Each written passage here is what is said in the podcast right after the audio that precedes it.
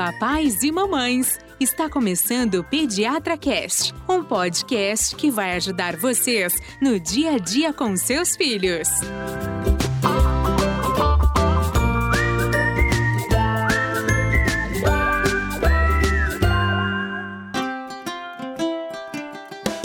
Alô, papais e mamães, estamos iniciando mais um episódio que vai ajudar você nas dúvidas com seus filhotes. Eu sou Gustavo Passe, apaixonado por podcast, pai do João, e eu tô acompanhando um momento da amamentação da Carolina aí que, olha, não sei quantos anos vão Não ficar. acaba mais. É, pelo que eu tô vendo do ritmo, essa mamada. Esse peito não larga esse nenê tão É, rápido. Esse né? peito não larga esse neném, é isso aí. Eu sou Carolina, pediatra e mãe de duas moças que mamaram bastante, mas não mamam mais. Tá bom, né? Também, sete Ufa, anos de 6 e idade. 7 tá bom, né? E eu sou Ivania, mãe do Fernando, que mamou um tempinho e depois não mais. De quanto tempo a gente tá falando de mamadas do Fernando? Não, foi pouco tempo por um problema meu. Ah, é? Fiquei doente, é. Entendi. Eu tive um problema e não pude amamentar. é. E, e as suas meninas mamaram quanto tempo? A Maria, 10 meses, até eu engravidar da Laura, porque foi um acidente de percurso. E a Laura, um ano, porque ela tinha alergia à proteína do leite. E aí eu fiz a dieta pra ela poder mamar. E no primeiro ano de vida a gente entrou com fórmula e chega de peito. Entendi. É, eu tive um problema meu, pessoal. Uhum. Entendeu? Um problema de saúde. E infelizmente não poderia conciliar o tratamento com a amamentação. Mas é muito bom que isso tenha acontecido, porque a gente vai É, falar muito disso aqui na Ivani. Exatamente. É, isso foi bem difícil, É. bem difícil. É isso aí, o assunto amamentação. O episódio de hoje são 10 perguntas e respostas sobre amamentação. Posso começar já? Eu gosto, você sabe Manda que eu gosto ver. de estrear, né? Vai. Uhum. Aí eu vou soltar quem, quem pegar puxa. Como acontece a produção de leite materno no organismo? Carolina, contigo. Vamos lá, então vamos pensar desde a gestação, certo? Qual é o primeiro sintoma que a mulher sente quando ela engravida? Não é dor no peito? É que você é um homem, né? Mas você deve ter ouvido a, Carol falar. Apesar de eu "Hum, ter peito também. É, muitas vezes a mulher fala: Nossa, eu tô com uma dor no peito diferente esse mês, quando a gravidez vem. E por que isso? Porque a gente já tem estímulo da mama para que ela vá se preparando para produzir leite, tá? Então não tem produção de leite, mas tem um preparo. Aí a placenta, quando a placenta se forma, ela vai produzir estrogênio e progesterona, que vão permitir que essas mamas fiquem ainda maiores, mais vascularizadas e que todo órgão produtor de leite seja produzido para quando o bebezinho nascer, o leite de fato esteja liberado. É um certo? silicone natural que o seu É um corpo silicone faz. natural. Depois do parto, aí sim eu tenho liberação do hormônio, que é a prolactina, que é liberado pela hipófise, que tá lá no cérebro, certo? Eu tenho te- todo um eixo hormonal que vai liberar a prolactina, que de fato é o hormônio que produz leite. Isso é bem importante, hein? A prolactina, guarde este nome, Uhum. tá? Então, mas a prolactina, ela só acende Ó, pensa, quando rola o contato. prolacte, prolacte, já tá Ah, falando, tá? Prolacte, Dá pra ser tá? nome de alguma coisa da Nestlé, né? Certo? ok, prolactina. Então, Prolactina. ela é um hormônio que vai levar, vai estimular a mama, a Isso, produção a de leite que é feita na mama. E ela só aparece Depois do parto. depois do parto. É Isso. como se o corpo As pessoas entendesse. produzem prolactina. Não, mas pra- pra aumentar, Mas porque é a você tem um que é a- aumento da gatilho. Isso, que é a apojadura Isso. do leite que a gente ouve falar, né? A é a descida do leite. Entendi. né? Isso que eu ia falar. Quando tá grávida, não tem, não tem descida Você de já leite. começa Ou a aumentar acontece. um pouco a prolactina, Ah, sim. Você Mas tanto- acontece do Você leite. pode sair ter leite? um pouquinho de colostro já, Ah, no segundo, pé- já quando tá assim, terceiro trimestre, vai. É só pensar no Segundo, bebezinho. terceiro trimestre de gestação, você já começa a ter um pouquinho de colostro. Ah, Algumas tá. vezes já dá. Algumas pessoas veem colostro, mas é raro, mas pode acontecer. Ah, entendi. Agora, nasceu, aí você tem um aumento grande da prolactina. É só pensar na mãe que agenda uma cesárea. O corpo não entendeu ainda, não entrou o processo todo, certo? De, Uhum. de trabalho de parto. E aí a gente passa por um período só com aquele colostro, né, Ivani? Porque a prolactina vai depois que eu tive É, de mas fato. assim que o neném nasceu, você Aí tem vai esse ter o boom da aumento prolactina, e aumenta a prolactina, Ah. aumenta a produção de leite. E junto com a prolactina tem um outro hormônio que é super importante na, na produção, não na produção, mas no processo na de- ejeção do leite. que é a ocitocina. Aquele certo? mesmo que eu falei na semana passada lá, que. Lembra que eu falei que ocitocina é um hormônio de bem-estar? Quando você Hum, olha. Isso. Quando você olha assim pra criança, pra um nenezinho, ou até pro cachorro, lembra que a gente falou do cachorro? Que quando você olha, você libera ocitocina. Ele é um hormônio de bem-estar, tá certo? E é- Mas, é. Carol, E é... ele é produzido principalmente quando o bebezinho suga. Principalmente. Mas até quando a mãe pensa na criança, às vezes tem, a mãe às Sim. vezes pensa na criança e ela libera leite por causa da da ocitocina. ocitocina. Ah, então por isso que quando a Carol, olha só que loucura, quando a Carol ia dar uns rolês um pouco mais longos, ela sentiu o peito dela encher muito mais rápido. Não, ela, ela sentia porque ia tava produzindo Não, e, tá, né? mas não aumenta porque ela tá pensando e tá Sim, com. É. sim. Ah, Quando a pessoa lembra, quando a pessoa sente, você libera a ocitocina. E a Ah. ocitocina justamente é o que a Carolina falou. Você tem dois hormônios principais aí. Um que é a produção e o outro que é a ejeção. Dá pra guardar isso. A produção é prolactina. A ejeção é a ocitocina, tá? É isso. Basicamente é isso. É certo, isso, é isso Carolina? mesmo. Então, é isso que a Ivani falou. A gente produz prolactina? Produz. Tem gente que produz muita prolactina e são situações patológicas não relacionadas à gravidez e que trazem problemas, problemas hormonais, porque esse hormônio, eles, eles entram em equilíbrio e eles são produzidos numa quantidade específica para não competir e permitir a produção adequada de outros hormônios sexuais relacionados com toda a nossa atividade do, do dia a dia. Então, quando eu tenho uma produção exagerada de prolactina no momento inadequado, hum, isso não é legal. Agora, na gravidez, no pós-parto, eu preciso de prolactina para produzir leite. Entendi. Tá bom? E Ó, existe, até remédio que você toma, tem remédio, alguns antidepressivos que a pessoa toma e eles fazem aumentar a prolactina. E a Hum. pessoa começa a produzir leite, mesmo que ela não esteja amamentando nada, entendeu? A pessoa Ah, produz leite mesmo, até adolescente, já tive Mas caso. é comum receitar. Tomava remédio e começou a produzir leite. Mas é comum receitar isso pra mulher que tem Sim. dificuldade? Você pode usar, às vezes, esse remédio como um remédio para ajudar a produção do, da- do, do leite, para aumentar a prolactina. Como se desse uma hackeada aí no, no corpo humano. Exatamente. Dá um plus, né? Entendi. Um aumento na prolactina. Então, basicamente, como acontece a produção é esse. Dois hormônios principais. Prolactina na produção, ocitocina na ejeção. Porque a produção é feita, na verdade, na mama. Você tem lá como se fossem cachinhos de uva, tá? São vários. Todas as uvinhas seriam as células, onde tem células produtoras de leite, lá dentro da mama. E eles todos desembocam no mamilo, tá? Você tem lá os ductos, são ductos que desembocam no mamilo. Aí a criança, quando ela mama, ela capta pra ela, ela suga, ela coloca a boca de forma que ela faz uma expressão, ela espreme esse leite que fica em alguns num reservatório que fica atrás do mamilo. Então, na hora que Hum. ela abre a boca pra sugar, ela empurra a língua dela, uma parte, essa parte da mama, contra a gengiva dela e ela espreme o leite e, e mama. Entendi. E é importante a gente lembrar disso porque muitas mães pensam que o leite sai num, num, num único buraquinho na mama, Hum. é, como uma, uma mamadeira. E não é verdade. A gente Não. tem 15 a 20 lóbulos, que são esses reservatórios que ficam abaixo da, perto da, da areola ali. Vinte? E aí E a o nome que... da mamadeira é por causa disso? Será ou não? E o quê? Da, da mamadeira A vente? vente? lá? Não, não, não. nada a ver. Tá bom, é que você falou do jeito lá, a hora eu lembrei da 15 marca a da 20, mamadeira. é. Então, assim, são os alvéolos que produzem, os passam pelos ductos, ficam nos reservatórios que são os lóbulozinhos, e eles vão drenar para os poros, é, poros mamilares, que eles chamam, que esses são esses buraquinhos que vão drenar o leite. É, e que muitas vezes, verdade- quando o bebezinho tira a, a boca, você vê Isso, é como se jorrando fosse um chuveirinho, né? Como se fosse um não sai chuveiro. num jato só, sai num chuveirinho ali, tá? Num chuveirinho, são vários. Isso né, mesmo, Carol? tá? Então, assim, a produção e a, e a eliminação do leite de maneira fisiológica, assim que tem a apojadura. Então, nasce o bebê, aumenta a prolactina, tem a apojadura que é a descida do leite. E aí, a, a mamãe começa a amamentar a criança. Isso. E aí a gente Geralmente lá isso. na maternidade você tem um trailer mal contado, que é esse colostro, tá? Que é pouco, é uma coisinha discreta ali. A descida do leite mesmo, ela vai vir lá pelo entre o terceiro e o quinto dia de vida do nenê. É aí é que o Ah. jogo começa. Geralmente quando a pessoa já foi embora, né? Uhum. Ela chega em casa e aí é que o- a coisa começa. O treino acabou, começa o jogo. Aí sim é que você vai ter realmente a descida do leite. Lá na maternidade vai ficar só aquele E colostrinho. o colostro é bem pouquinho. É pouco, não é muito, mas ele é bem rico. ele é bem Ah, rico. ele tem sua em- riqueza. Ele tem uma Tem. riqueza grande. Ele é bem calórico, rico em vitamina E, ele é meio amarelado. E é importante porque ele dá uma segurada nas pontas ali. Tem bastante, é, bastante anticorpo. Então ele ajuda bastante a, que- a aguentar aqueles dias em que a criança ainda. não- você não tem a descida do leite mesmo. Agora, vocês falaram que o leite é produzido na mama ali, muito atrás do... Muito atrás, não. Logo atrás do, Mamilo? do Tá. mamilo, Isso. né? É, E na aí- glândula mamária. E aí eu fiquei com uma dúvida do seguinte: se quem fez a cirurgia redutora da mama ou colocou silicone,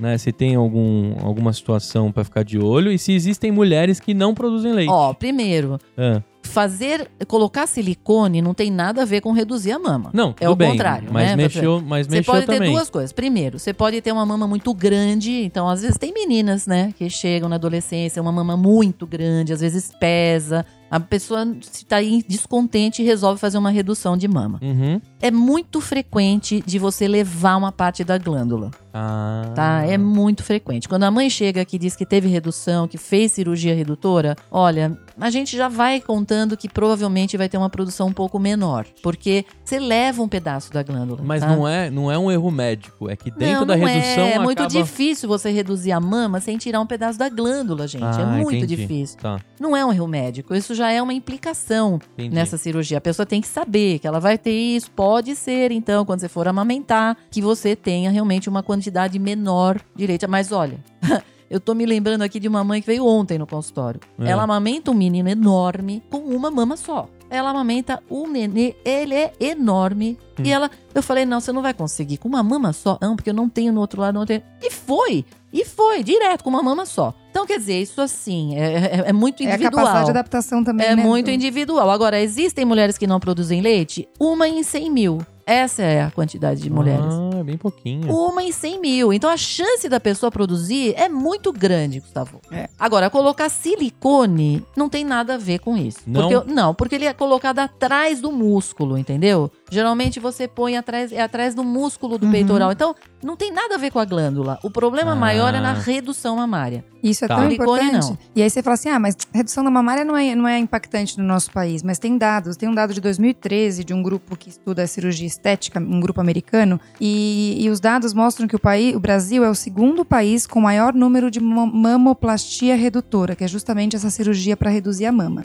E vem um trabalho em 2014 que mostra que 80% das mulheres que nunca tiveram cirurgia têm chance de uma amamentação com sucesso, comparado com 54% de mulheres que têm prótese nesse trabalho, prótese de Hum. mama, e 29% das mulheres que têm mamoplastia redutora têm chance de amamentar com sucesso. E por que, que eles justificam a prótese, Ivani? Com certeza não tem nada a ver com a glândula. Mas o que eles justificam é que ocupa um espaço. Então, na hora que eu Certo. coloco a prótese, a prótese ela tá ocupando um lugar ali naquela Uhum. mama que estava pronta para ter uma conformação adequada. Então, na hora que eu tenho uma prótese ali atrás, provavelmente ele aperta um pouco, dificulta a drenagem, não a Certo. produção. Ah, entendi. mas pode Carol. dificultar a drenagem, dificultar o processo trabalho. da mamada. Entendi. Então, assim, você vê, não é tão relevante quanto os, é, só metade das mães é, com prótese amamentam. E, Ah, e também precisa um- ver o tamanho da prótese, não, né, é, gente? e um quarto das mães que tem mamoplastia redutora conseguem Sim. amamentar com sucesso. É. Então é muito baixo com mamoplastia e metade que tem prótese é, e precisa amamenta. ver o tamanho né? da Então, prótese também, né? É, assim, ainda é mais falando de pouco. americano, né? Quantos ml? Pois Gosta de- é, Pois é. exatamente, né? Então, assim, e aí, só lembrando, tem mulheres, que é isso que a Ivani falou, que chama, isso chama hipogalactia. Então, não é ausência de produção. é Esse número estatístico que a Ivani falou para quem não produz.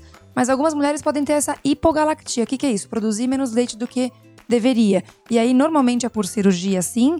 Mas existem mulheres, por exemplo, que nascem com hipoplasia de mama. Provavelmente entra nessa tua estatística, Ivani, de mulheres Sim. que não amamentam. O que, que é isso? A mulher nasce com um, um- o órgão mama, né? Porque não deixa de ser um órgão que vai alimentar. Então a mulher tem uma mama tão pequena, hipoplásica, que ela não é capaz de produzir uma quantidade suficiente de leite. Isso é super raro. E existem doenças também. Então, quando a mulher fica numa dificuldade grande, muitas vezes o ginecologista pode pedir um exame de tireoide, porque existem disfunções de tireoide, tanto hipo quanto hipertireoidismo, que podem impactar no- no- no- na produção de leite. É, alteração de massa corpórea, então mulheres com anorexia podem ter alteração. Doenças na mama, sabe essas infecções mastite que dão muito. mu- é, ou síndrome de ovário policístico, que daí a mulher já sabe que tem porque teve dificuldade de engravidar. Enfim. Isso é a raridade da raridade da raridade, tá? Eu tô dizendo assim, para as mães que não conseguem amamentar, que produzem pouco leite, a gente tem sim que abrir um leque de investigação, mas isso é muito raro. Normalmente, Ivani, né, o que a gente vê no consultório, As pessoas têm São toda a capacidade toda a de capacidade amamentar. de amamentar, exatamente. Na maternidade me perguntaram se poderiam dar fórmula para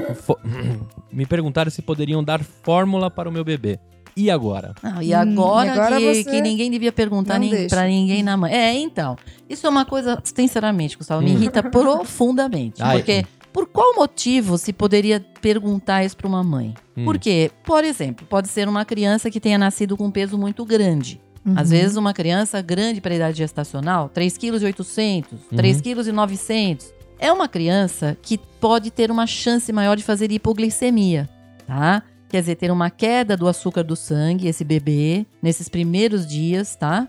E, ou filho de mãe, diabética, por exemplo. Então, essas crianças que são grandes para a idade gestacional são crianças que podem ter maior chance de ter hipoglicemia. E quando elas têm hipoglicemia, o que, que você tem que fazer? Pega a veia da criança e põe no soro. Entendi. Isso quer dizer que ela vai ficar mais tempo lá, pode ficar na UTI e tal. Então, a maternidade, já sabendo disso, porque naqueles primeiros dias que a mãe tá lá, na maternidade, ela tem aquele colostrinho ali, é o que eu falei, né? Aquele trailer. Pouquinho. Trailer, tá? E o que que acontece? Amostra a, grátis. a criança precisa. Exatamente, amostra grátis. Hum. A criança precisa de mais, de uma quantidade calórica maior.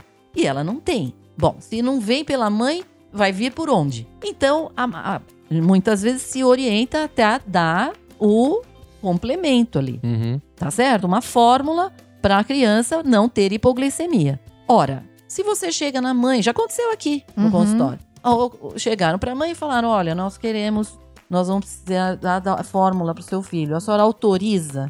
Aí, ela sei lá, ela pensou, vão dar veneno para o menino, falou: não, não autorizo. Aí, sabe o que aconteceu? Veio quase a diretoria inteira do hospital lá falar com ela, a pediatra, todo mundo, para dizer que tinha que dar. Mas então, se tem que dar, não é ela que tem que dizer. Certo? Isso não é uma, isso não é uma atitude. Transcende da, Isso é da ridículo. É escolha. a mesma coisa que dizer, olha, ele vai ter que tomar antibiótico, tudo bem? Você autoriza? Não. Se autoriza? Não tem cabimento. Isso, isso é uma conduta médica, Entendi. tá? E que as maternidades, eu discordo totalmente delas e que a mãe tem que autorizar isso, tá? Isso, se a criança não tomar, vai ser ruim. Não é porque é leite, não é porque é fórmula que a mãe tem que autorizar. Ora, isso é uma conduta médica. O que deve ser dito para a mãe, olha, o seu filho tem um risco de hipoglicemia e ele precisa tomar uma fórmula, porque se não tomar, é capaz de ele ter que ficar no soro, na pegar veia e toda a consequência disso, tá certo? Então, assim, Perguntar para a mãe, eu acho que é não perguntar um para a mãe, é- é informar. Olha, é, É, isso que está é isso. acontecendo, tá E certo? uma talvez o, o que, o que eu acho que soa, o que tra- traz uma estranheza para as mães muitas vezes, Gustavo, é que assim, isso às vezes é questionado antes mesmo da criança nascer.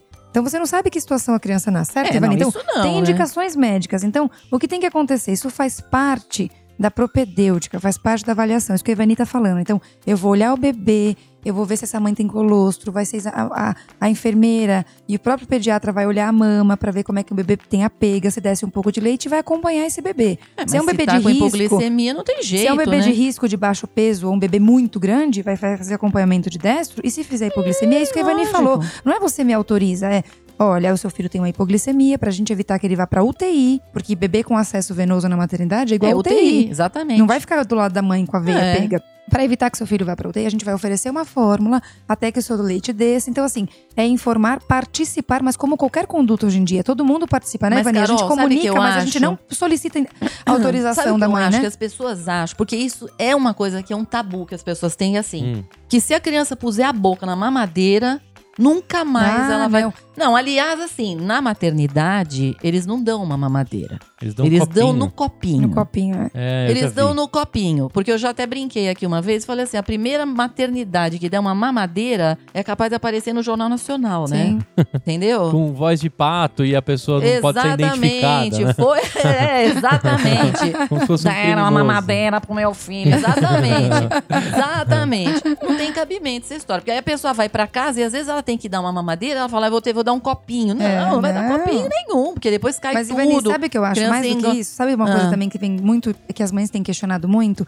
É o, o- a PLV. Então, muitas mães me perguntam, porque a gente recebe as mães gestantes ainda, antes de irem pra maternidade, pra fazer uma consulta e ver se gosta do pediatra, escolher o pediatra. E muitas, muitas vezes elas me perguntam, doutora, tem problema da, da, da fórmula? O que eu falo, se você tem história familiar de alergia à proteína do leite, use uma fórmula adequada para o seu Avise bebê. a maternidade, né? É isso. Então, Lógico. assim, pode realmente um bebê exposto precocemente ao leite de vaca fazer alergia à proteína do leite? A gente já falou isso no nosso podcast específico, né, Ivani? Aham. Pode realmente. Então, não, mas isso é uma discussão que vai além de oferecer ou não, certo? É, a fórmula tem- precisa. Mas não tem problema de oferecer uma fórmula adequada, certo? Para o seu filho. E se o seu filho tá com hipoglicemia, isso é muito mais deletério. Ou seja, o na seu filho fica com maternidade, açúcar baixo, se né? perguntarem na maternidade, você deixa, é óbvio, não tem Sim. nenhum problema, tá? Se o meu bebê mamar na fórmula na mamadeira, não quer dizer que ele vai parar. Não. de tomar Então, o leite porque no é peito. essa que é a questão. Entendi. A Porque Carol aqui, fez essa quando pergunta. a gente tem que dar uma mamadeira aqui, meu, parece que a gente tá dando, sabe? As pessoas choram, ficam tristes, porque estão amamentando e aí tem que às vezes dar um complemento. A pessoa olha e fala, mas aí ele vai mamar a mamadeira e nunca mais vai mamar no peito. Não é porque a criança pegou uma mamadeira que ela nunca mais vai pegar peito. É. A criança, assim, se ela mama na mamadeira é cachoeira e no peito é gotas, óbvio que ela vai querer a cachoeira. Porque o neném não é bobo. Mas se tem leite, ela mama onde vier o leite. Se tiver leite no peito, vem do peito. Se mama na mamadeira, vem na mamadeira. A criança aprende a mamar dos dois jeitos, entendeu? Tem uma coisa muito importante, né, Ivani, que eu acho que as mães devem se pautar, esse medo deve vir de uma discussão, porque a gente sabe que a pega do peito é muito diferente da, da, da forma que a criança mama a mamadeira. E isso vem daqueles grupos que defendem aleitamento, assim como nós, a gente defende o aleitamento materno. Uhum. Mas na prática, a gente precisa acolher essa mãe, certo? E o acolhimento também inclui a gente adequar a alimentação dessa criança. Então, uma criança que mama exclusivamente no peito e que você percebe que a mãe está exausta, porque lembra que a gente falou que o sono, uma coisa que a gente não comentou na produção do leite, é que durante a noite é a maior produção de prolactina. O pico da prolactina é É feito à noite. à noite. Então, se essa mãe não tá dormindo bem, é, provavelmente a prolactina também tá tendo um impacto. Claro que ela faz o, o- Porque a gente tem o ciclo circadiano, mas isso também impacta na produção. Ou seja. Se é uma mãe que tá ali insistindo na mamada e que você percebe que a criança tá com fome, porque o ciclo do leite ainda não tá regular, você colocar uma mamadeira, por mais que a pega seja diferente, não vai desmamar essa criança. Porque essa criança tem 8 a 12 mamadas no seio e vai ter uma mamadeira. Sim. Ou a criança vai mamar no peito e depois de mamar no peito vai ter um pouquinho de complemento. Então, a criança não vai desmamar nessa fase que eu tô adequando a- o aleitamento materno. Na verdade, o que eu costumo fórmula, né? dizer é: esta mamada desta fórmula é o que salva a amamentação. Uhum. Porque é o seguinte, olha, uma criança, ela só dorme quando ela estiver com a barriga cheia. Então, eu costumo dizer o seguinte: a pálpebra fecha na hora que o tanque está cheio. Se o tanque vai para meio tanque, a criança dorme, mas uma hora depois ela tá mamando, tá querendo mamar. E ninguém neste mundo aguenta amamentar de hora em hora a vida inteira. Você entendeu? Como que você vai ficar o dia inteiro amamentando de hora em hora? Você não faz mais nada, não come, não bebe, não faz mais nada. Então, muitas vezes, assim, este complementozinho que você deu faz com que a criança encha o resto do tanque, ela dorme as horas que ela tem que dormir e dali, as, as- depois de dormir aquelas horas, o peito tá cheio de novo. Não dá pra ficar de meio em meio tanque o dia inteiro mamando a criança de hora em hora. Até porque a produção do leite vai ter impacto nisso, né, Ivani? Porque o que, que faz o leite? Lembra que a gente sempre comenta com as mães? Na hora que eu tenho a pojadura, que o leite desce, que aquela mama fica cheia, engurgitada, com dor, o ideal é você fazer compressa fria e permitir que seu filho mame sem ficar fazendo grandes extrações de leite, porque o que vai fazer a produção de leite é justamente o esvaziamento da mama, o cérebro vai entender o quanto de leite essa mama precisa produzir e vai seguir produzindo a quantidade que eu Isso, tiro. quanto mais mama, mais produz. Então, se eu fico nessa, nessa mamada meio picotada, Gustavo, eu não tô, a, a mama não tá enchendo, esvaziando, enchendo, esvaziando, como é pra fazer de fato. Além disso, eu, eu reforço aqui que a gente, o leite, a composição do leite anterior e do leite posterior é diferente. Então, eu tenho o leite anterior, que ele é mais fluido, ele é rico em anticorpo, e o leite posterior é um leite mais gordo. É, mas essa história também é outra que dá uma confusão danada aqui. Não, mas só pra Porque gente... assim, ó, elas fazem essas, essas, esses cursos de amamentação, então elas vêm com essa história que o leite inicial é mais água. E é verdade mesmo, ele mata a sede da criança. E depois, anticorpos, né? o leite que vem depois é um leite que tem mais gordura e tal, que é o que engorda. Só que tem uma coisa, gente, se você pensar em 20 minutos de mamada, vamos colocar que os primeiros 5 minutos são o leite que mata a sede. Ou nem isso, né, Ivani? Às Ou nem que isso. Então a pessoa fica, às vezes, amamentando uma hora seguida. Uma hora com uma mama só. Ninguém aguenta Não. isso, gente. Daí, tá errado isso. O meu bebê deve mamar o quanto que der. Peraí. O quanto quiser, desde que ele nasce. É E isso. isso é a tal da livre demanda? Então, isso daqui, né, Carolina? Isso Uhum. tá certo ele mamar quanto ele quiser, mas não na hora que ele nasce. Uhum. Não na hora que ele nasce. A hora que ele nasceu, você tem que pôr uma regra para a criança. Esse é um erro muito frequente. O erro frequente de achar que a livre demanda acontece na hora que a criança nasce, e aí chega a criança no consultório com uma semana de vida, a criança tá magra. Por quê? Porque eles adoram dormir. Dorme, dorme, perdem a hora. Se você não fizer nada, a criança vai dormir. Ela consegue dormir com fome no começo. Então não dá para virar uma livre demanda, a criança manda nessa fase, porque senão ela não mama suficiente. O correto é você amamentar e o melhor é esvaziar as duas mamas. Mamar de um lado, o ideal é mamar 20 minutos e depois vai para o outro lado mamar mais 20 minutos. Se você faz 20 minutos de cada lado mamando bonitinho, 20 minutos seguidinho ali, esvazia a mama, gente. Aí a criança mamou 40 minutos, ela está tem que estar satisfeita. Manda um arrotão Você daqueles entendeu? bom. Agora, se a criança mamou dos dois lados. E é isso assim, isso dá pra estar três horas de intervalo, duas a três horas de intervalo. E você vai acordar o cidadão se ele tá lá dormindo. Você vai acordar o nenê pra ele mamar. De três em três horas.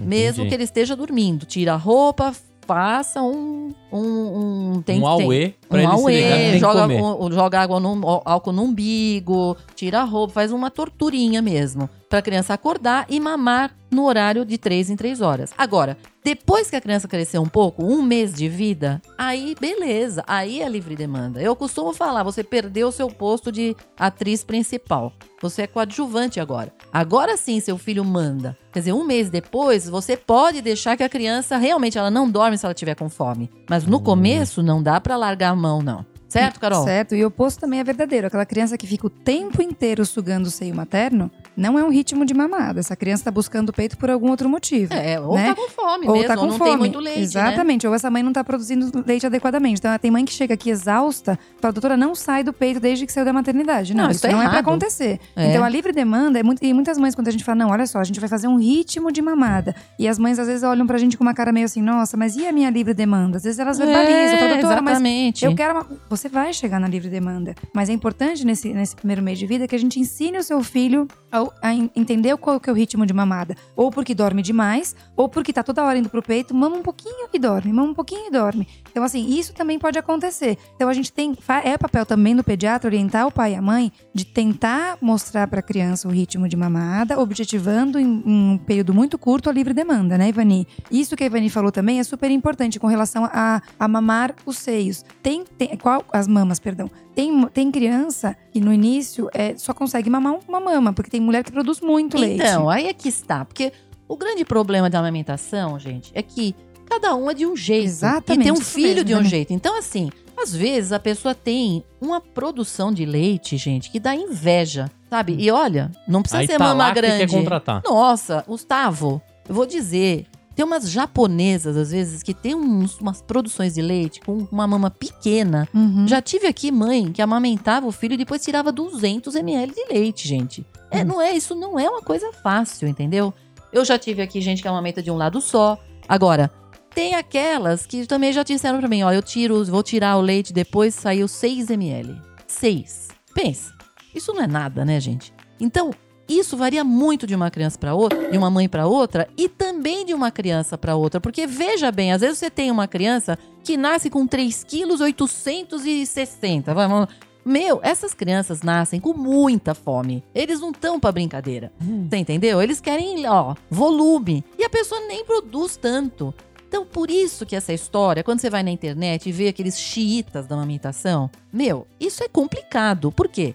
Claro que para uma mãe que tinha lá um monte de leite e depois ainda tirava 200 ml, se você perguntar para ela, ai, como foi sua amamentação? Foi bem? Ela vai dizer, ah, eu adorei, foi ótimo, maravilhoso e tal. Agora você vai perguntar para outra, que tinha um filho de 3,9 kg. Ela produzia leite para um que tivesse 2,9 kg. Óbvio que a criança tinha fome. Chorava que nem louca, entendeu? E que não saía do peito, machucou ela inteira, porque tanto que ficava sugando. Você vai perguntar para ela como foi sua amamentação? Ah, foi horrível. Então aí é que está. Varia muito de uma criança para outra, de uma mãe para outra. É um binômio aqui. Quando a coisa dá certo, a pessoa tem bastante leite, a criança mama bem, dá tudo certo, é maravilhoso. Então não dá pra ir na internet. A internet, assim, você tem lá os depoimentos das pessoas falando maravilhas e tal. E não é assim com todo mundo. Então quando a gente tem que dar uma fórmula de complemento aqui, a casa cai. É não sei se no seu consultório é assim, Carol, mas É aqui a casa cai. Parece que eu tô, assim, prescrevendo um veneno. Eu falo, olha, calma. Isso também é no começo. Muitas vezes a, a amamentação ela tem muito de, de- da pessoa ter uma confiança. Justamente porque a prolactina é produzida lá no cérebro, lá na, na- naquela parte central. Quanto mais confiança a pessoa tem, maior a chance dela produzir leite. Isso a gente percebe claramente. A hora que a criança começa a engordar, a mãe viu que tá indo bem, ufa, ela dá uma acalmada e a coisa de- anda bem, deslancha, É não é verdade. verdade? Agora, muitas vezes isso acontece quando você dá um pouquinho de complemento. Dá um pouquinho de complemento, a gente vai seguindo, a coisa vai indo bem, depois às vezes nem precisa mais de complemento, entendeu? E não vezes- é, Carol? Com certeza. E assim, às vezes as mães, elas têm, muita, elas têm muitos grupos e conversam com as pessoas, e as pessoas tendem a ser um pouco cruéis quando vão falar de amamentação. Ah, não, pra mim foi fácil. Sim. Ou pra mim não sei. E na hora que você tá ali amamentando, sempre você acha que tá mais difícil do que o outro. Ah, sim. Como a tudo, grama né? do vizinho é sempre É mais sempre- então, verde assim, nessa hora. Dividam com o pediatra. Não, é isso. A ideia, nós pediatras, na nossa formação, o que a gente busca e, deseja é que toda mãe faça aleitamento materno Lógico. exclusivo até o sexto mês. E que depois siga amamentando seu filho até um ano, com alimentação complementar. Uhum. É, e a gente vai buscar isso. Então, quando a gente indica qualquer intervenção, seja inclusive fórmula como complemento em algum momento, é buscando em curtíssimo prazo entrar num aleitamento materno exclusivo Exatamente. que tem que ser confortável para mãe, filho e pai. Claro. Certo? Então, assim, é um tripé de apoio para o sucesso da amamentação. A mãe tem que estar envolvida, o filho tem que estar envolvido e o pai tem que estar envolvido, certo, Ivani? É isso mesmo, Carol. É, é justamente o que eu digo, que às vezes uma fórmula no dia, uma, duas fórmulas no dia é o que salvam o leite materno. Porque Sim. a pessoa não vai aguentar ficar amamentando o dia inteiro, de hora em hora. E a criança emagrece, dá tudo errado, entendeu? Não, se precisa dar um complemento, não- o mundo não acaba. O pediatra vai prescrever isso. E pode ser. Eu não me lembro da, da sua, da sua Carol. Foi por WhatsApp, que ele não parava de chorar, a gente achou que era cólica. Você falou, vamos dar uma fórmula que eu acho que esse menino tem fome. Ele não tá com cólica, não. E Porque aí, ele nasceu com que peso? Eu não me lembro. Ixi, o João nasceu com 3,200, eu acho. Ah, até que não foi muito grande, mas acho que ele É. tinha uma fome louca, não, né, ele tem, ele tem. É meu filho, né? É, então, Deixar ele, é. ele toma mas, uma madeira de eu, picanha. Então, mas depois, depois ele des- deslanchou só com leite materno. E, e não vai soltar tão cedo eu tô aí. falando, Gustavo. É, pois é. Agora estamos um outro problema, Isso né? aí. Esse Eu é tô- pra outro Eu tô com podcast. vício, vício Esse é o de podcast mama. do desmame. Calma, calma, nós chegaremos Vocês lá. falaram assim, cada, cada mãe é de um jeito, cada criança é de um jeito, e cada mamilo Sim, é de um jeito. verdade. Quem tem o mamilo plano não pode amamentar? Claro que pode. O que, que a gente falou? O que, que, a, que a gente falou quando a gente falou da desembocadura dos, dos poros mamilares? Não é num ponto único, certo? Então eles desembocam de, de fato como um chuveirinho. Pode ser que essa mulher vai ter um pouco mais de dificuldade para amamentar? Pode, mas a gente pode ajudá-la. Então, assim, primeiro, a criança ela vai abocanhar uma parte grande do- da areola. Quando é um bebezinho recém-nascido, que a boquinha ainda é pequena, é essa fase que às vezes a mulher vai ter um pouquinho mais de dificuldade de amamentar,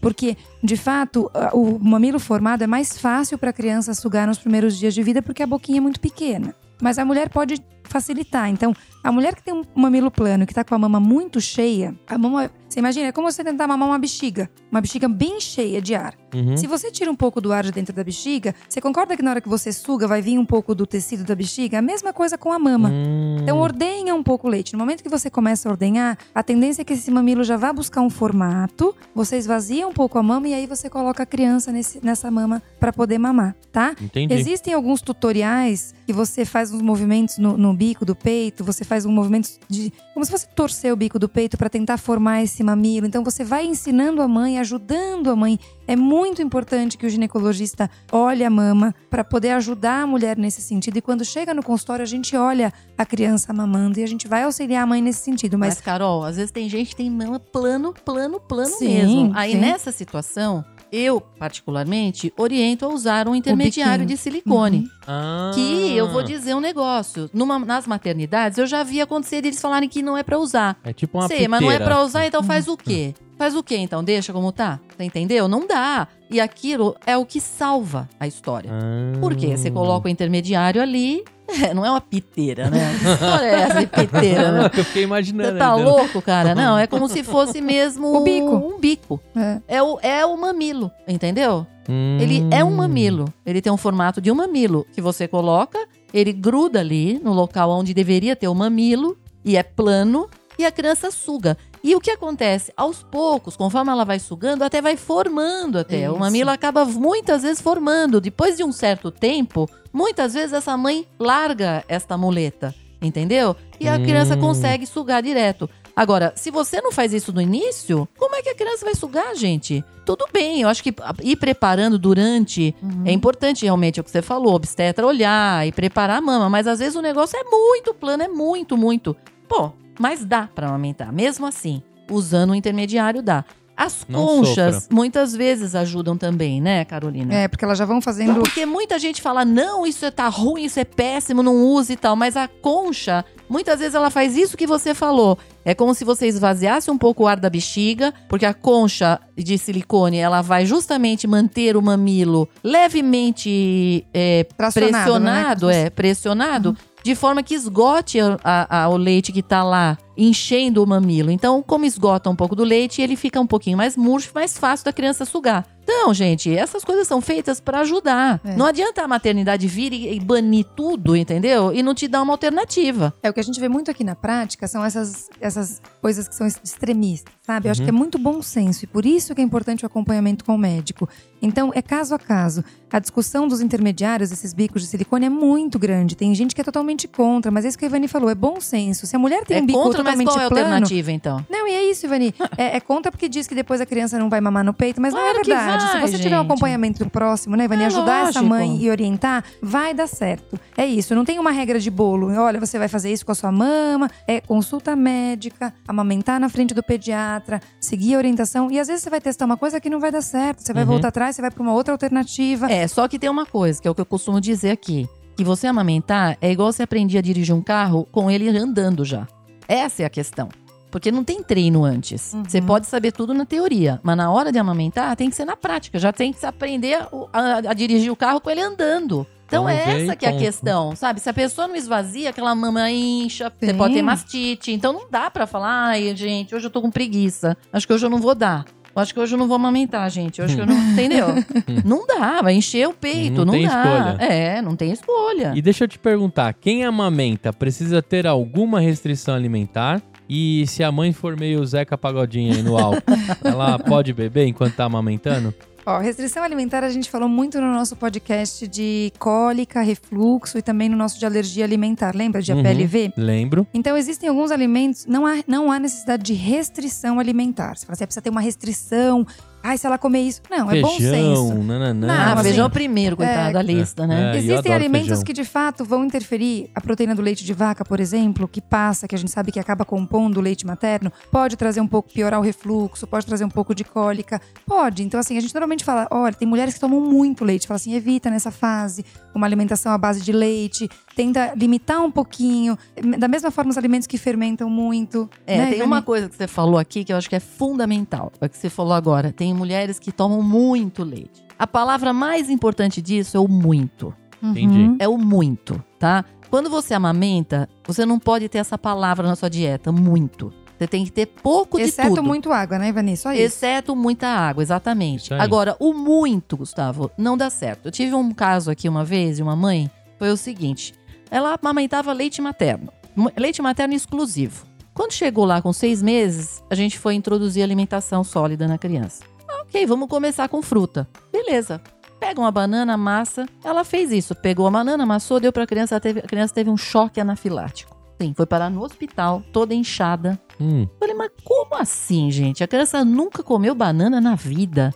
É que ela teve um choque anafilático, gente? Porque pra você ter um choque anafilático, você tem que ter tido contato antes. Porque você tem que ter anticorpo circulando. hum. O choque anafilático é uma alergia extrema. E para você ter um choque anafilático, você tem que ter se sensibilizado antes. Você já ter, ter tido contato antes com aquilo. Como que uma criança que nunca comeu nada tem um choque anafilático por banana? Porque Aí a eu fui mãe comeu um conversar. cacho. Eu falei, escuta aqui. Falei, como é que é essa história? Ah, não, sabe o que é? Que eu sou bailarina.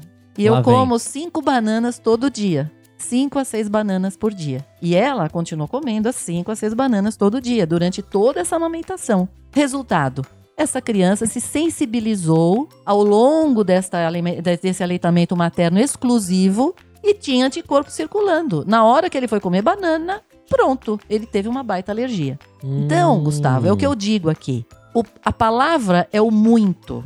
Então, tem pessoas que se hidratam com leite, de leite de vaca. Acham que tomando leite elas vão ter leite. Não tem nada a ver uma coisa com a outra. Entendeu? Entendi. Aí toma um montão de leite, o que, que acontece? Sensibiliza. Tudo que é demais passa pelo leite materno e a criança se sensibiliza. E você pode levar sim a uma alergia por isso. Então, assim, eu costumo dizer, ó, você quer comer feijão? Come, tudo bem. Mas não vai comer uma feijoada todo santo dia, entendeu? Não dá. Tem que ir com calma.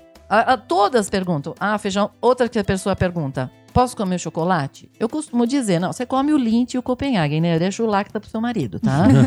Isso aí, é verdade.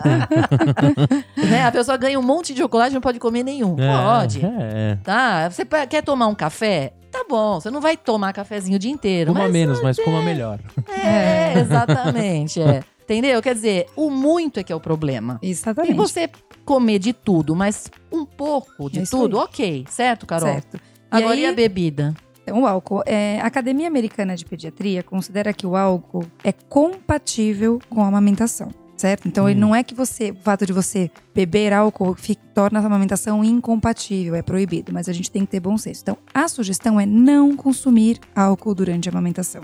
O mundo ideal é esse, certo? Se a mãe pergunta no consultório, eu posso beber? Se for Zeca Pagodinho, não, não pode beber. Mas eu libero uma, Não, uma tacinha sim. de vinho. Não, mas Ivani, nu- numa ocasião específica. Né? Eu não é libero isso. um litro de Mas vinho. é- Entendi. né? Uma É isso. garrafa E inteira por que, não, que mas você uma... libera uma tacinha? Porque a gente tem estudos que mostram, tem um estudo publicado na New England, que avaliou 12 lactantes no Reino Unido e mostrou que o consumo de álcool de uma cerveja, por, por exemplo, uma mulher que consumia uma cerveja, avali- eles avaliaram quanto ela produzia de leite e avaliaram depois quanto ela, se ela mantinha a mesma produção de leite. Não. Diminuem até 23% a produção de leite por inibição de prolactina. Pô, mas então, aquelas beer que o povo tomava, então não... Pô, mas como assim, Carol? Ah, deve ter alguma outra coisa na mouse beer que veio Estranho, junto, não. né, gente? Pois é, esse estudo do Eu achava que até o álcool aumentava a produção de leite. Exato. E Você ne- receitava nesse- Malzebia? Não, óbvio que não. Primeiro eu que horrorosa. Ela mandava É, trazer na é. consulta e deixar aqui pra ela fazer o teste, né? Não, mas eu libero uma taça de vinho. Entendi. Todo dia? Não. Ah, em ocasiões especiais, né? Não, Sim, é. sim. Às vezes a pessoa tem Até nenê, porque é o uma final taça do ano. de Não, vinho todo por dia não. Não, e haja dinheiro, né? Porque o vinho é uma bebida Ah, mas tem maravilhosa. gente que gosta, né, Gustavo? Mas eu não libero todo dia, Carol. Não, né? Não, de É. vez em quando, assim. Não, né? é isso, a pessoa vai num casamento. Muitas mães perguntam, doutora, eu tenho uma É. festa, eu quero deixar o leite ordenhado. E como que vai ser a bebida? Pode beber. Então, assim, por exemplo, vocês terem uma ideia, uma pessoa de um tamanho médio, ou seja, por volta de 60 quilos, se ela tomar uma quantidade de uma taça de vinho ou uma bebida, uma cerveja, uma- uma- um copo de cerveja, ela vai demorar duas a três horas para eliminar esse álcool do corpo. Principalmente se ela to- tomar bebida comendo alguma coisa, porque aí a, a absorção fica diferente, ela vai Sim. eliminar esse álcool. Então, assim, se eu pular uma mamada, tiver um leite ordenhado, ou mesmo que eu vá amamentar Sim. depois, a quantidade de duas a três horas normalmente é o intervalo das mamadas, certo? Sim. Então, amamenta, toma a tua tacinha de vinho e depois você pode amamentar de novo. Mas se a pessoa consumir destilado, ela pode demorar até 13 horas para eliminar destilado. Então, um destilado em quantidade razoável. Então, vejam como, como muda também. É assim, então, é mais uma vez o que a Ivani falou: bom senso. Não pode muito. Então, vou num casamento, eu posso beber um pouquinho? Pode. Quer beber um pouco mais? Ordenha o leite, deixa o leitinho guardado lá com quem vai ficar com a criança. Chega em casa, descarta esse leite se você voltar logo depois, e aí você segue a vida normal, tá? Entendi. Ou seja, álcool é sim compatível com a amamentação, mas não é sugerido, não é, não é bom senso que você tome Zeca Pagodinho de qualidade, né? Outra coisa também é que as pessoas perguntam é assim: ah, eu posso comer comida japonesa? Porque ela já ficou lá, né, nove meses em restrição de comida japonesa, coitada, com uma vontade louca. Pode, já nasceu. Não tem problema mais. Pode comer a comida japonesa, Sim. pode ir no cabeleireiro, Sim. pode fazer, a vida volta ao normal, certo, Carol? Deve. Uma coisa Tá, que eu até falo aqui, Ivani, aproveitando mais. isso. É, eu oriento muito as mães, a partir do momento que a criança engatou na mamada, que normalmente isso é de uns dois meses de vida, que tenham o hábito de ordenhar o leite materno e oferecer uma mamadeira por Opa, dia. até, ó, a Academia de Pediatria Americana, ela orienta até antes, viu, Carol, a ensinar a mamar uma mamadeira. A partir de um mês de vida, Uhum. de vez em quando você dá uma mamadeira. Isso. Faça isso com uma certa regularidade. Eu faço isso também, eu também Carol. faço isso. Mas sabe por que eu faço isso? Eu tive aqui um caso no consultório que foi pra mim, meu, Emblemático. demais. Assim, essa mãe, ela amamentava. Hoje a criança deve ter uns, uns seis anos, mas essa criança, ela mamava muito no peito e tal, exclusivo. A mãe foi trabalhar, ela se organizou toda. Ela, meu, ela tinha um freezer de leite todinho, bonitinho e tal. Esta criança não pegou nenhum bico. O pai comprou a alô bebê inteirinha de bico, tudo que você imaginar, todos os bicos de mamadeira, essa criança não mamou nenhuma, nada. O leite materno todinho foi pro Leleléu, tá? Eu tive que entrar com a comida tudo antes da hora. Essa criança ficava o dia inteirinho esperando a mãe chegar de noite para mamar. Ele não mamava, tá? Loucura. Porque ele não aprendeu a mamar com mamadeira.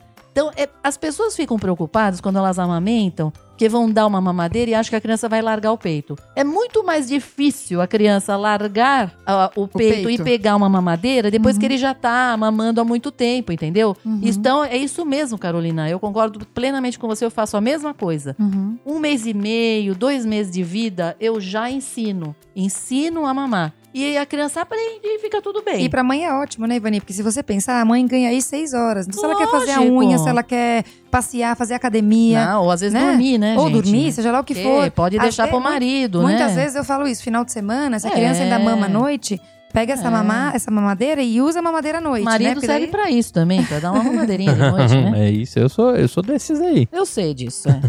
Existe algum alimento ou chá que aumenta a produção do leite, além da mouse beer e um, e um ovo? Nada. Não? Nada que de fato vai aumentar. O que vai aumentar é uma alimentação equilibrada, uma hidratação intensa. E é isso basicamente que a E mulher na tem que E uma verdade, boa não noite é o de sono. chá. E uma boa noite Isso, de mas sono. não Eu é aprendi, o chá, é a quantidade de líquido. Aí é que está. Porque a pessoa mesmo, quando amamenta, ela tem bastante sede. E ela tem que tomar bastante líquido. Então, o chá, ele entra... O chá da mamãe, tem essa coisa, É. né? Mas isso é um jeito de você empurrar mais líquido pra pessoa que não seja só água. Entendeu?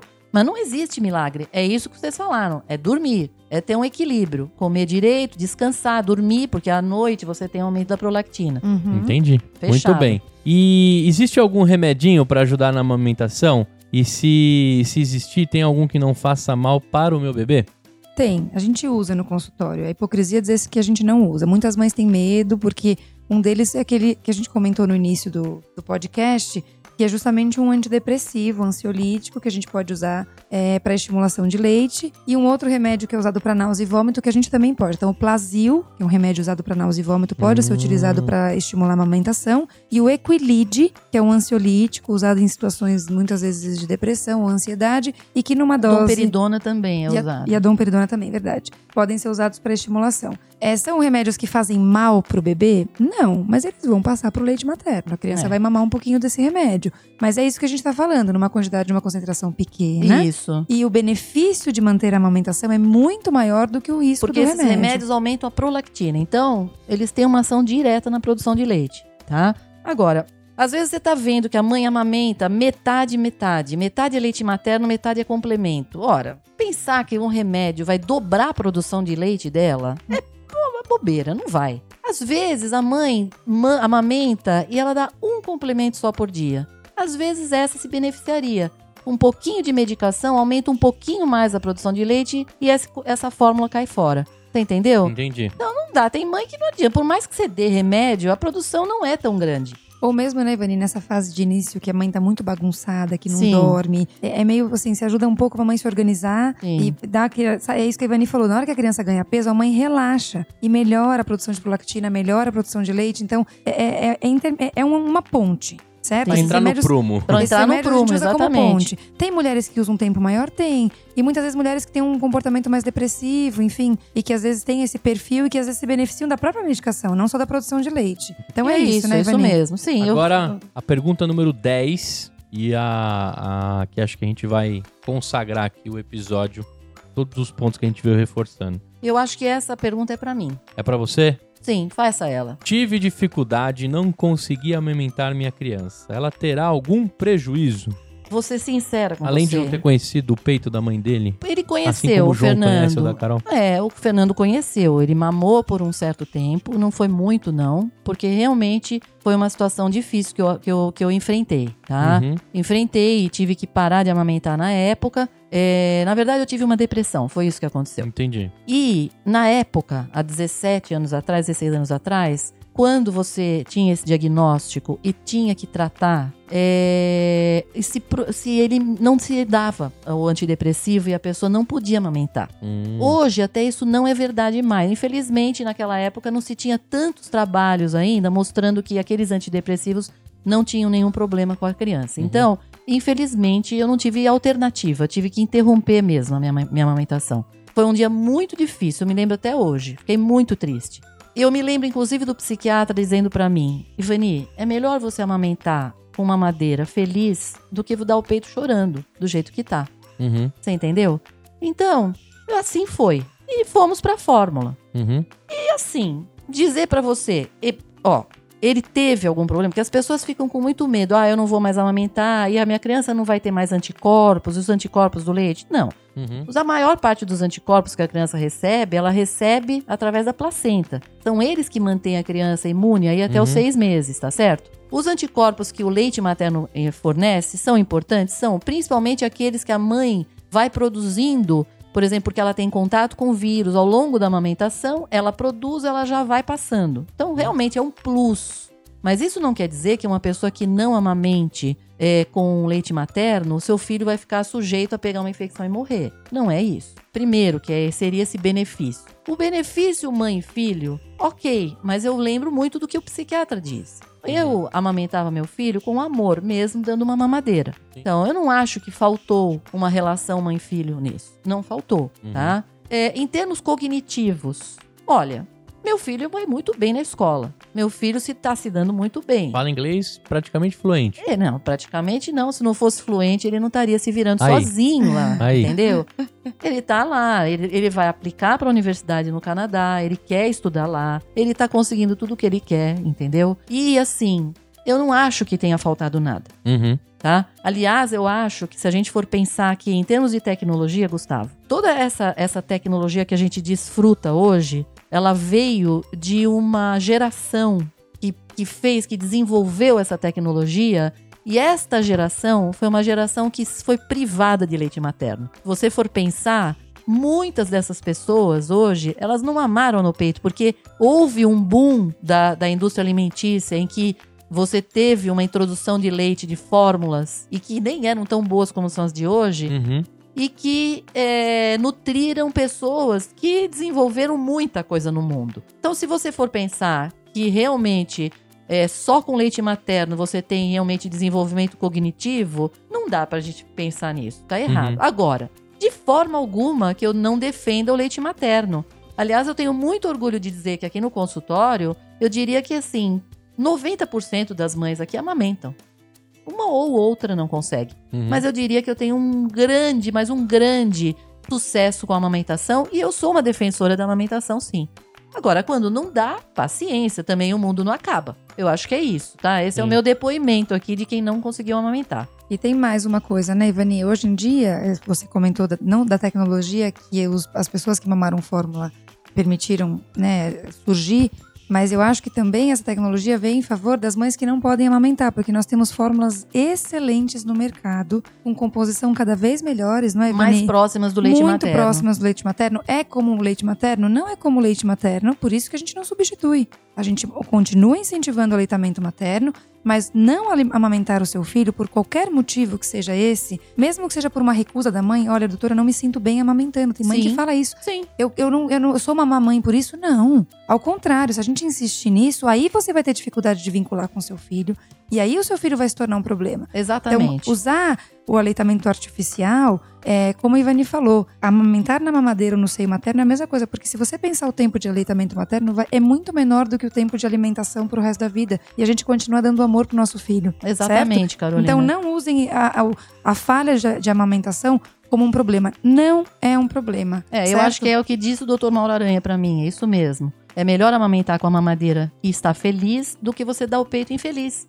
Pronto, acabou, gente. É, é isso. isso, é Nada isso. mais Muito do que bem. isso, tá certo? Que episódio gostoso, hein? Acho que vai ser bastante esclarecedor pra todas as mães. Esperamos que sim. Queria mandar um beijão pra minha esposa, que ela tá num momento de desmame. Esse vai ser um outro podcast. A gente vai fazer um outro episódio pra Carol, mas eu quero mandar um beijão pra ela, que eu vou estar com ela e vai dar tudo certo. Vai Com sim, certeza. eu sei que esse assunto pra ela é delicado, mas ver a felicidade do meu filho também grudado no peito é uma das coisas mais legais que eu vejo no dia a dia. Tá certo. Espero que você, mamãe, papai, tenha tenha curtido esse episódio, né? Aprendido aqui, eu aprendi muitas coisas hoje também. É, a gente colocou aí todos os pontos, os extremos ou não, mas a gente tem que entender que cada um é cada um. Né? Exatamente. E cada um tem o seu diagnóstico, cada um tem a sua trilha, cada um tem a sua história. Acho que você precisa construir a melhor para você com o seu filho. Acho que essa é a parte mais legal. Obrigado por você ter ficado com a gente até aqui. Talvez mamando, né? Criança mamando, ou a, a criança na mamadeira. É, ouvindo Uma o mãe- podcast enquanto uma mãe colocou os filhos brincando os gêmeos, acho Eu que é uma, vi, legal. é uma paciente sua. Ah, E aí eles tavam, ela estava escutando o Pediatra Cast que, que a criançada brincando na, na sala. Então, você que ficou com a gente até aqui, acompanha nossas redes sociais, inclusive o nosso Instagram lá, tudo arroba PediatraCast. Visite o nosso site, pediatracast.com.br, mande suas dúvidas e sugestões que a gente vê tudo. Se você está no Spotify, não esqueça de seguir. É muito importante para a gente saber quem está acompanhando a gente. Pelo iTunes, deixe as suas estrelinhas e o seu feedback. Também compartilhe com outras mamães e papais que estão hiperconectados e convide todo mundo a compartilhar. Se você está agora ouvindo pelo Spotify, dá para você compartilhar direto no Store e marcar a gente que a gente recompartilha aí para ver o tanto de mães que está co- conectada com a gente. A gente se vê no próximo domingo. Até mais. Tchau! Tchau.